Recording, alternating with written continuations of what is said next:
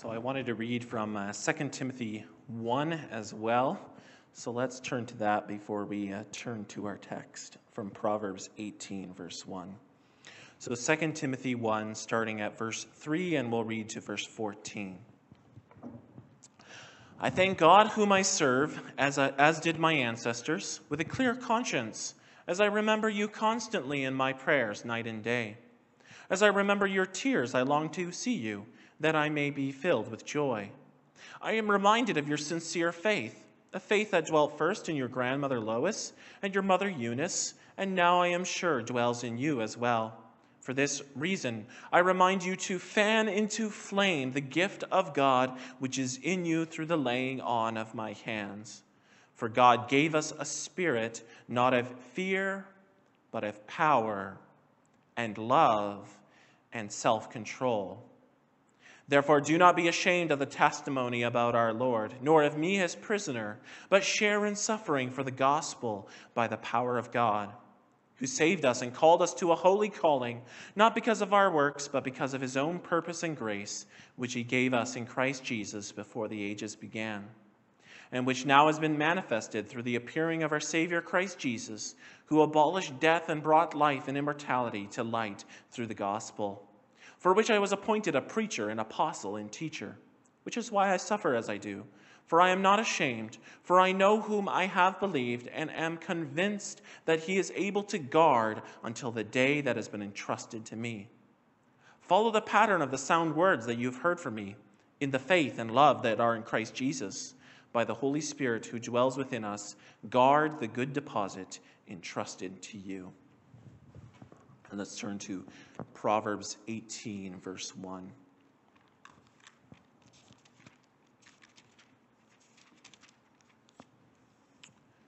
Whoever isolates himself, seeks his own desire, he breaks out against all sound judgment. So far, the reading of God's word.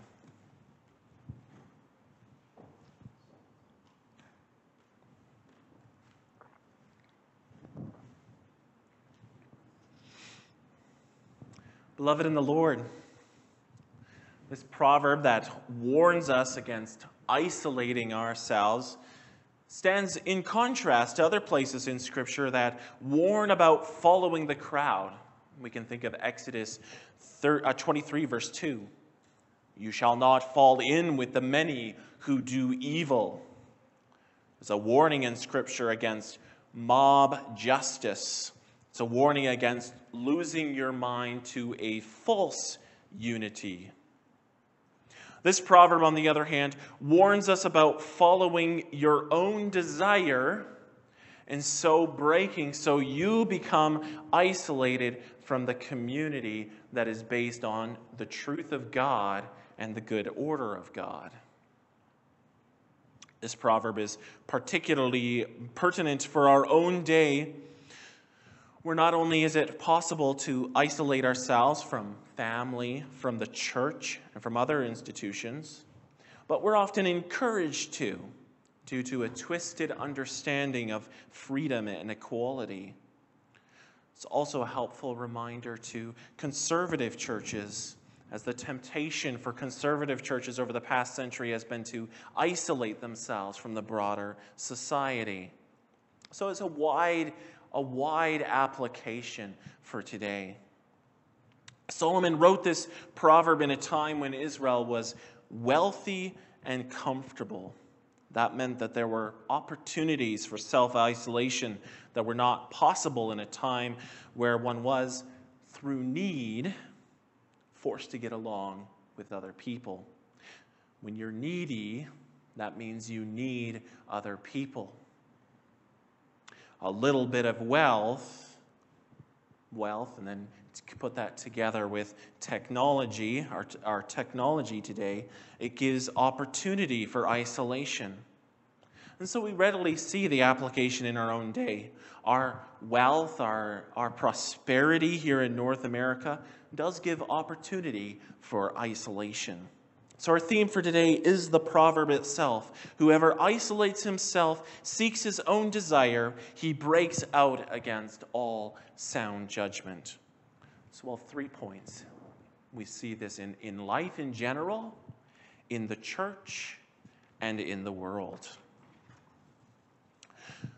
Our temptation to isolate ourselves comes from the sense that I may lose my own sense of self if I let myself become a part of this community, if I commit to this group of people, if I open myself up in this context. Uh, and especially today, the emphasis in our culture is on being unique individuals. And we're afraid that we lose that in becoming a member of, of something greater than ourselves. Of course, the problem is, is if you're not part of one thing, you're often part of another thing. More negatively, we might even say to seek your own desire in this way comes from a desire to be God. It's only God who is completely free of any outside influences. It's only God who is completely unique. We can't be God in that way. Isolation may also come from the possibility of being hurt again. My family has hurt me, or my church has hurt me. I will not let that happen again. So I pull away. Now, there may be wisdom in some distance. We won't deal with that a lot today, but there's some wisdom in keeping some distance in certain situations. But isolation is a whole other step. And isolation, warns the proverb, is not the answer. And we'll explore that more as we work through how to understand this proverb. We can connect this, this fear, this fear of being hurt, this fear of losing self, to the three categories of mind, heart, and will. I may, I may lose my individuality at the level of thinking feeling how I feel, or action. So I isolate myself. It doesn't even have to be physical isolation. I will think my own thoughts and I will refuse discussion on those thoughts that matter to me to the most. I don't care about what anybody else says. I'll, I'll not share my heart with my family because I'm afraid they will use it against me. I will do my own thing. I will not listen to or obey authority because I want to be my own or I, again, I am afraid they will use the power I give them to hurt me. God's warning is clear. To isolate myself is to seek my own desire. If I isolate myself from my family or my community, I only have my own heart, that sinful heart, as guide over my life. I am completely subject to my own desire. Because I am subject to my own desire, the excuses I give for my self isolation become more and more disconnected from reality. They're no longer reasonable, but pretexts, fake excuses for continuing to separate myself from the community. Because I've already isolated myself in my heart, I find the pretext I can to create further distance from my community, my family, my church. And maybe even my feelings of hurt come from my own self deception about my relationship with my family or my community. Certainly not all, but a number of accusations of injustice pushed against the church come from individuals who have deceived themselves about their situation they lose a sense of what's actually going on when you're stuck in your own mind. In this sense, isolation is more than just being alone. Martin Luther stood alone when he declared the truth of God. He was not isolating himself from the community. He was calling the community he was in back to the ways of God. He was calling his community back to their original commitments. In contrast, and, and part of the same Reformation, we can think of particularly the Munster Anabaptists They isolated themselves from the world around them and they became servants of their own desire. If, if, you study, if you've studied that in school, you'll have heard that they reinstated the practice of polygamy. At one point, one of their leaders proclaimed to be the second coming of Jesus Christ. They lost touch with reality because they rejected the good community of God. Isolation is not really something that can be proven in a strict sense. It's something that is revealed over time. And that's the point of this proverb. The one who isolates himself will lose touch with reality and quarrel with sound judgment. And this isolation becomes apparent when the one who is self isolating breaks out against sound judgment, as the proverb puts it. Literally, he quarrels with sound judgment, or what we might call common sense. This is how you tell the difference between those who are forced out of the community for the sake of the truth or for the sake of Christ and those who isolate themselves from the community. Those who isolate themselves lose touch with reality. On a broad level today, we can see this isolation in the wholesale rejection of the past today and that, uh, the rejection of the authority of the past as well. Arguably, Beginning with the French Revolution, there has been a deepening rejection of the past in the West.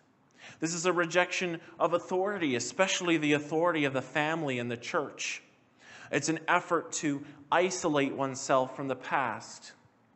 Today, we see the results in, in the breaking up of families and how loosely people are tied to the institution of the church. Our isolation from the order of the past results in the fracturing of our society, society today. You can think of the epidemic of loneliness that you see occasional articles about. There are evils in the authority of the past. There was the bad authority, abuse of authority. But in general, we do not look at what the past has given us with gratitude. We see the result of that in how many lose touch with reality today. We see the resulting foolishness most clearly in the declaration that some men are women and vice versa. That's the tip of the iceberg. Also, perhaps most strangely, and I've, I've seen this more often recently, in the rejection of reason in some circles as a relic of the patriarchy. There's a war against common sense and sound judgment in our day. We're in a world, for example, that has almost completely accepted gay, gay marriage. And we seem far away from that world, but at the same time, these temptations are part of our world too. God has saved us so that we may be brought together into the new order of the Spirit, a good order, the community of God, the body of Christ. We read about that in 1 Corinthians and 12. We can think of other places, Ephesians 5 and 6, where it talks about man and wife, child and father, Colossians 3 and 4. Paul calls us to our place in the community of God, the good order of husband and wife, parent and child, elder and ward member in Christ. God has renewed the created order through Christ. Yet the sinful man within us hates God and our neighbor, and the old man is at work in the church, egged on by the prowling Satan. And it's easy to find excuses to isolate ourselves from that order. My parents are out of touch with this world, therefore, I no longer need to honor them. My husband is a bad provider, so I distance myself from him. The elders aren't doing a good job of leading the church, so I will do my own thing on my own terms. Even if these are not true, our hearts know how to find a way to make them appear true And even if they are true, isolation is not the correct answer. We've already hinted at the real problem here. By nature, my fallen nature, I hate God and my neighbor. And this can work itself out in two ways. I either lose myself in the crowd because I do not really care about justice and truth, or I isolate myself. I become a cynic or a perpetual critic, always able to find something wrong with others, but never willing to submit myself to the order and discipline of the broader community. And if we're honest, there's a little bit of the loner or the isolationist in all of us. We all have our hurts. We all have some sort of injustice in our past, and we all close ourselves off from one another. And it doesn't matter if you're a talker or more quiet. We know that people have their ways of closing themselves off from one another, even, even when they are chatty. What's the answer? Begins with God. That's the central problem. I have been separated from God the Father. And that's the problem in our society as well. Whatever the problem with revolutionary thinking and the rejection of the past we see today, the bigger problem, the central problem, is the rejection of the authority of God, and especially the authority of His Word in the Holy Bible. I need to come back to God. And for that, I need Jesus Christ. That's, that's the gospel, that's the good news. I can come back to God. The Bible describes the process of believing in Jesus Christ as one in which I become united with Him. I submit myself to Him and I become united with Him. And He is good. I go to Him, and then through the Spirit, I have the freedom to overcome my isolation from family members and from my church. He built a bridge to me through His cross so that I can build bridges to other people. Jesus Christ allows me to keep my identity as I navigate my relationships. I belong to Jesus first and foremost. And that gives me the confidence to talk through my issues with my dad. I belong to Jesus first, and that allows me to talk through the issues with my husband or my wife. I can bear the pain of the past because I can put that on Jesus.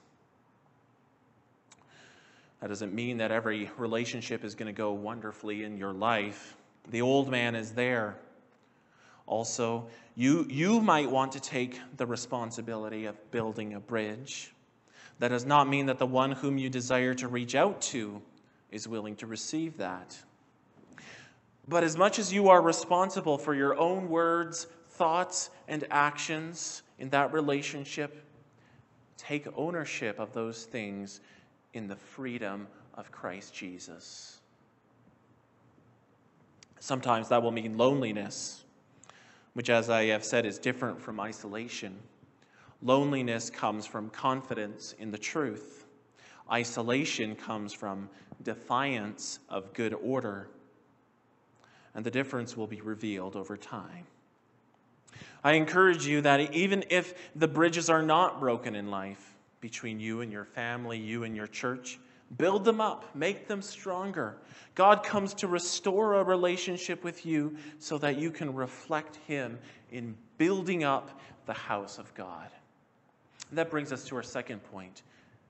In the church, God calls us to fight against isolation in the church.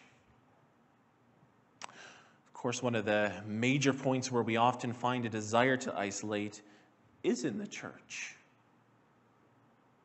It's easy to slowly remove yourself from, the, from responsibility in the, in the uh, body of Christ. We promise to the church in our profession of faith that we will respect the decisions of the elders in church discipline in our lives. We are saying that we will not isolate ourselves from the authority they have in our lives. We will respond to them gladly. And even if we have not professed our faith yet, the authority is still the same. All members of the local church are called to submit to that authority. Remember that that authority is ultimately given by God. The call in Scripture, however, is predominantly positive. We're called to positive action to move toward not isolation, but unity and togetherness. We read from 1 Corinthians 12 the call to be a body, eyes and ears and feet to one another. We can think of Philippians 2, where Christ calls us to share the mind of Christ. We might say the worldview of Christ.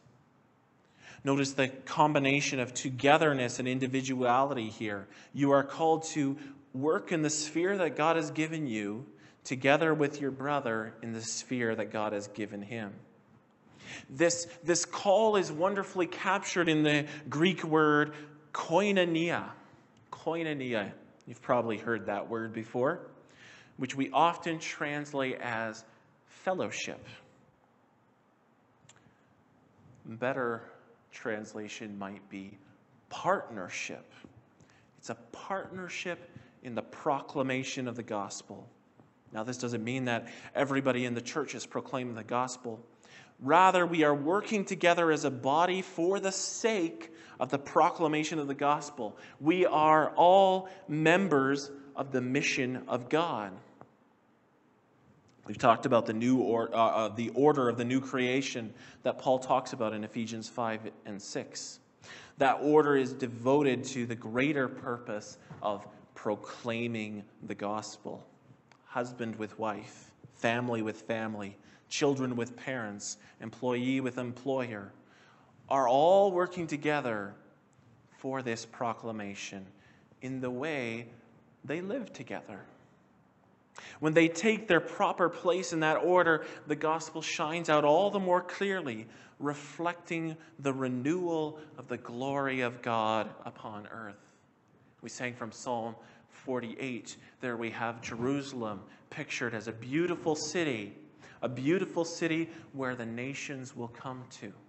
And that's not only an Old Testament picture, in Revelation 21 and 22, that picture is there as well. The nations come into the city of God. This partnership in the gospel is demonstrated in the willingness to share physical wealth with one another we have a concrete symbol of that in, in the taking of the offering, where we share of our wealth with one another for the sake of Jesus Christ. And that physical sharing is meant to represent a deeper unity and fellowship in the congregation of God. So we're a partnership. Is that how you view your sister down the row from you? Is she a partner with you in proclaiming the gospel of Jesus Christ? Are you willingly stepping forward to give her the strength and the encouragement she needs? Do you view your husband as a partner in that army? Are you giving him the respect and the encouragement he needs to fulfill his calling? What about your wife? Are you encouraging her in her role in that partnership? And your brother, are you seeking to lord it over him? Or are you considering how you may encourage him? Do you seek to build up the church of Christ? Or do you withdraw? If you continue down this road of withdrawal from the life of the church, further and further isolating yourself from the church of Christ, you may eventually lose Christ Himself as Paul warns. An ear, when separated from the body, is dead. Your excuses and your self isolation lead to death. And if anything breaks out against sound judgment, it's the choice to move toward death. And you can withdraw while still going to church every week. We have a freedom in Christ to build these bridges to one another. It's easy to focus on one, one another's responsibility to build bridges or reach out, but God wants you to begin with your calling. Even if you're not in a position of authority, your actions can help to create peace and unity. Peter, for example, sees Christian wives of unbelieving husbands as essential in bringing their husbands to see Christ. How much more when your husband or father or elder shares the same faith you do when they are your partners in the gospel of Jesus Christ. Remember that it all comes from God. Pray for the Spirit's work in binding us together in the bonds of love that He to, promises to us in Ephesians 4. One baptism, one Lord, one Spirit, one God and Father over all and in all. He's working in us toward a victory that He has already accomplished. And that brings us to our last point how we as a body act toward the world. So, isolation in the world. Can right away think of Jesus' point in Matthew 5. You're the light of the world. Do not hide that light under a basket. And Paul channels this in 2 Timothy 1. For God has not given us a spirit of fear, but of power and love and self control. This particularly has been a temptation of, of conservative churches as it has separated itself from more liberal churches over the past century. And I'm not only speaking of our churches, but of the conservative church in general as it has reacted to the liberalism that has swept through mainline churches in Europe and North America. And a lot of that is good. A lot of that is like Martin Luther, we stand our ground. It becomes problematic when we give in to fear. There's a deep fear of letting in the bad food of liberalism into the church. This is a temptation, and most, most churches are not merely isolationist or engaged with their community. Most are in a tug of war between the spirit of fear and the spirit of love. And Timothy, too, had to deal with false teaching. But Paul says, God has not given you a spirit of fear. He has given you a spirit of power and love and self control. That last one's important. God has given the free, us the freedom to control our desires as we interact with false teaching. Paul wants to encourage Timothy in having an openness to the world around him because, because he has the power of the gospel, because he does not need to be ashamed of the gospel. If the church isolates itself from the world, it too seeks its own desire, not that of God the Father. I remind you again here that isolation is not loneliness. A church may feel very alone as it stands firm especially on issues of sexuality. But that's different than isolating itself. We may be alone on certain things, but if our lamp is burning brightly, again, think of Luther, here I stand, I can do no other, then she is demonstrating the power and the love and the self control of the gospel of God. If she hides her light, if she lives in fear, she seeks her own desire. And when she isolates, she does break out against sound judgment. Too often, conservative churches have turned inward.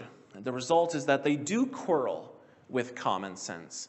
Sometimes that common sense might be, might be quarreled with by the particular beliefs themselves. More often, it's what they are willing to break with one another over. We find it strange when churches refuse to unite with another group that plays instruments in church, for example. On what type of things do we break out against common sense? On the other hand, when we engage with the world, we often get a better idea of what is most important.